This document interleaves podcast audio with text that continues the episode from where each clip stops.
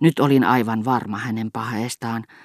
Muuttaessaan ympäristöni nousevan auringon valo ikään kuin siirsi minua, vaihtoi paikkaani tuskaani nähden, saaden minut samalla tiedostamaan sen entistä kipeämmin.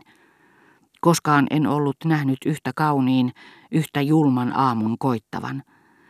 Ajatellessani kaikkia yhdentekeviä, kirkastuvia maisemia, jotka vielä eilen olisivat täyttäneet minut halulla käydä ihailemassa niitä, en voinut olla itkemättä, kun rituaalisen koneellisesti messuuhria muistuttavassa kohtauksessa, mikä mielestäni oli kuin tuomitun iloni verinen vertauskuva, uhrin, joka minulta vaadittaisiin joka ikinen aamu elämäni loppuun saakka juhlallisesti, jokapäiväisen murheeni, niin kuin myös haavani veren uusiutuessa aamuruskon valossa, auringon kultamuna, liekehtivä kuin kuvissa, syöksähti esiin, ikään kuin saostumista seuraavien ilmiöiden voimasta, tasapainon pettäessä, repäisi yhdellä yrittämällä verhon, jonka takana jo hetken oli värissyt, valmiina astumaan näyttämölle, nousemaan ilmaan ja peitti sen salaperäisen hyytyneen purppuran valovirtojensa alle. Kuulin itsekin, kuinka itkin. Mutta siinä samassa ovi avautui, sydämeni sykähti, ja minusta tuntui kuin edessäni olisi seisyt isoäitini aivan kuin ilmestyksissä jollaisia minulla jo oli ollut, mutta vain unessa. Oliko kaikki sittenkin vain unta? Valveilla minä valitettavasti olin.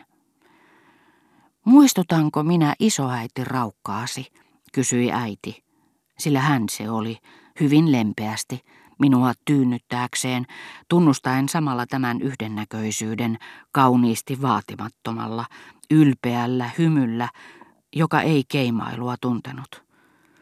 Hänen kampaamaton tukkansa, mistä harmaat hiukset nyt selvästi erottuivat ja kiemurtelivat levottomien silmien, lakastuneitten poskien ympärillä. Jopa isoäidin vanha aamutakki hänen yllään, tuo kaikki, oli estänyt minua tunnistamasta häntä heti ja pannut arvelemaan, olinko vielä unessa vai oliko isoäiti herännyt eloon. Äitini oli jo kauan muistuttanut paljon enemmän isoäitiäni kuin lapsuuteni nuorta ja iloista äitikultaa. En vain ollut enää ajatellut sitä. Niin kuin silloin, kun kauan istuu lukemassa muissa maailmoissa, eikä huomaa kuinka aika kuluu, ja yhtäkkiä näkeekin auringon kuin eilispäivänä samaan aikaan herättelevän ympärillään päivänlaskua valmistelevia, sitä vastaavia värisointuja. Äitini oikaisi erehdykseni hymyillen, sillä hänestä oli suloista muistuttaa niin suuresti omaa äitiään. Tulin katsomaan, hän sanoi, koska minusta nukkuessani tuntui kuin kuulisin jonkun itkevän. Heräsin siihen. Mutta miksi et ole vuoteessa? Ja silmäsikin ovat kyynelissä, mikä sinua vaivaa? Otin hänen kasvonsa käsieni väliin. Äiti kulta, Pelkään pahoin, että pidät minua hyvin häilyväisenä, mutta eilen en puhunut sinulle oikein kiltisti Albertinista. Se, mitä sanoin, oli epäoikeudenmukaista. Mitä väliä sillä on, ihmetteli äiti, ja nähdessään auringon nousevan, hän hymyili surullisesti ajatellessaan äitiään, ja jotain menettäisi näkyä, jota isoäitini suruksi, en koskaan ehtinyt ihailemaan. Hän näytti ikkunaa. Mutta Balbekin hiekkarannan meren, äidin osoittaman aamuruskon takana minä näin ja jouduin epätoivoon, mikä ei jäänyt häneltä huomaamatta.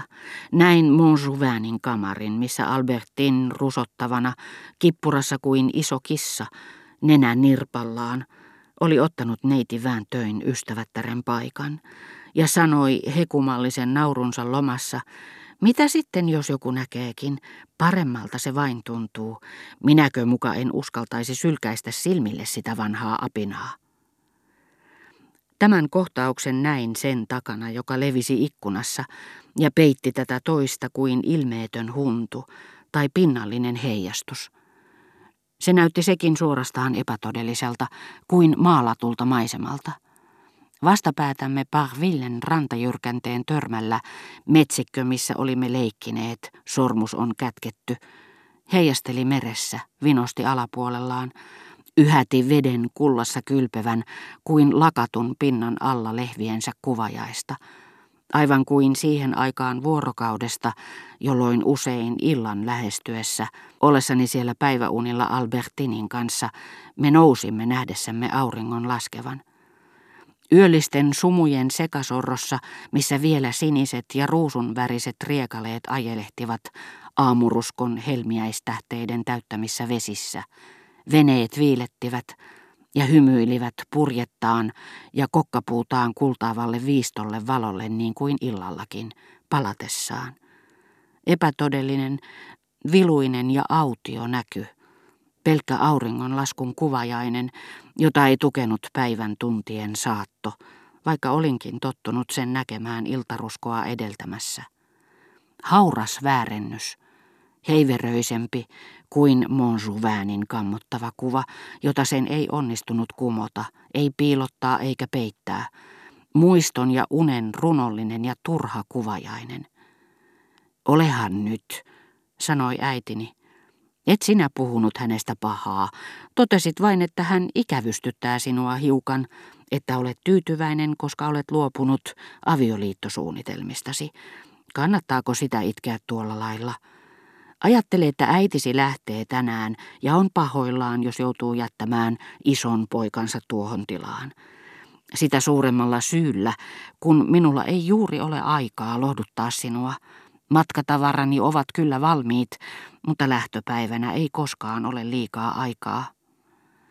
Siitä ei ole kysymys.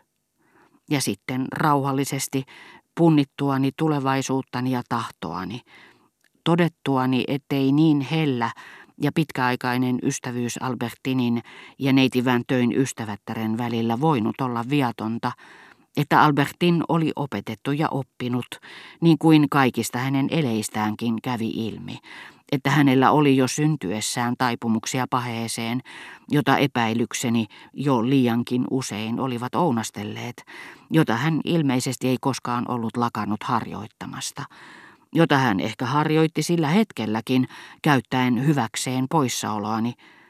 Sanoin äidilleni hyvin tietäen pahoittavani hänen mielensä, mitä hän ei näyttänyt, mistä oli todistuksena vain huolestunut ilme, hänen pohtiessaan, oliko parempi aiheuttaa minulle surua kuin tehdä minulle pahaa. Ilme, jonka hän ensimmäisen kerran oli omaksunut kompreessa, suostuessaan jäämään yöksi huoneeseeni. Ilme, joka sillä hetkellä aivan uskomattomasti muistutti isoäitini ilmettä hänen antaessaan minun juoda konjakkia – Sanoin äidilleni, tiedän, että tulen pahoittamaan mielesi, sen sijaan, että jäisin tänne kuten halusit. Aion lähteä tänään, kuten sinäkin. Mutta ei se vielä mitään. Voin huonosti täällä. Parempi palata kotiin. Nyt sen sijaan, kuuntele tarkkaan mitä sanon, äläkä ole surullinen. Erehdyin eilen ja petin sinuakin, tahtomattani. Olen ajatellut asiaa koko yön. Minun on pakko, parasta päättää se heti, koska tiedän nyt, etten enää tule muuttamaan mieltäni, etten voi elää ilman sitä, sillä minun täytyy. Minun on mentävä naimisiin Albertinin kanssa.